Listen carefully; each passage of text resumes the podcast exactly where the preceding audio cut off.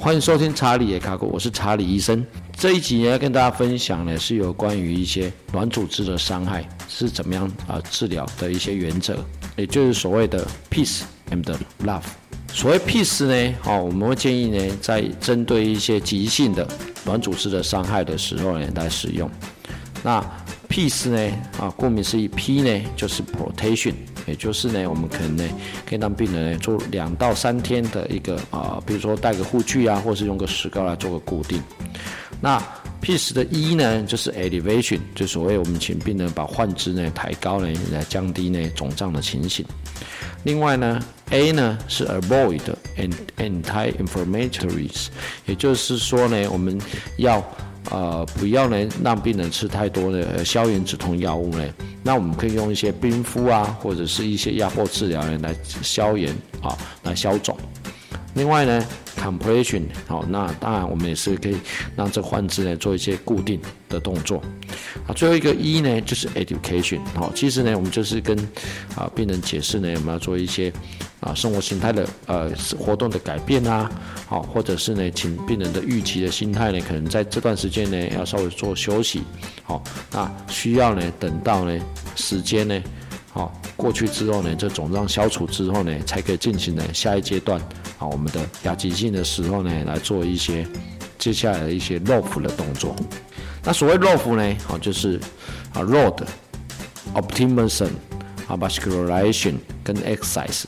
那第一个 L 人 ROD 呢，就是呢，我们可以轻轻的啊来负重，好渐进式的，而不要一下子太过剧烈，好。啊，所谓第二个呢，optimism 呢，哈，那我们呢会建议呢，病人呢有一个认知，哈，那知道呢，我们要开始来去进行的一些啊复健的动作，好，那心里有个准备，啊，在一个安全的方环境之下呢，来做一些。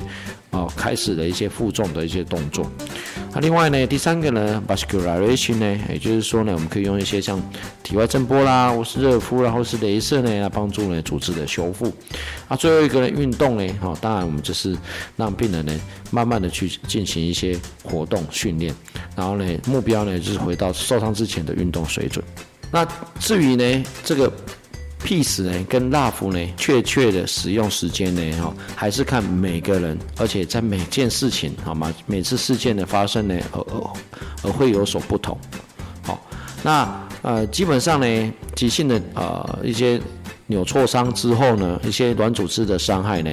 好，那原则上是可以做一些 Peace 的动作呢，做七十二个小时。不过呢，如果是呢，这个肿胀啊依旧。哦，这种急性发炎、红肿、热痛依旧的时候呢，那这会建议呢，把这个 peace 的时间呢再稍微拉长，等到呢这个。红肿热呢稍微好一些之后呢，我们就可以开始来做一些 LOF 的动作。好，所以呢 PICE 跟 LOF 呢使用时间呢，在每个人身上，好，以及呢或者是每次事件的啊发生的不一样的急转呢，哦，所谓采取的时间呢是不一样的哦，就是要看呢每一次呢事件发生的严重的程度，以及呢这个追踪的一个后续的一个呃肿胀的情形啊，或者是它的症状如何。这集的节目呢就到这里。如果你对于这个节目内容呢有任何问题，欢迎上到查理·埃卡古的 FB 粉丝团或 IG，我们在上面呢都会有各种关于骨科的卫教知识，欢迎一起来关心自己跟家人的身体健康。如果你喜欢我的节目，欢迎订阅节目并给我个评价，更重要的分享给身边的所有好朋友们。我是查理医生，我们下集节目再见。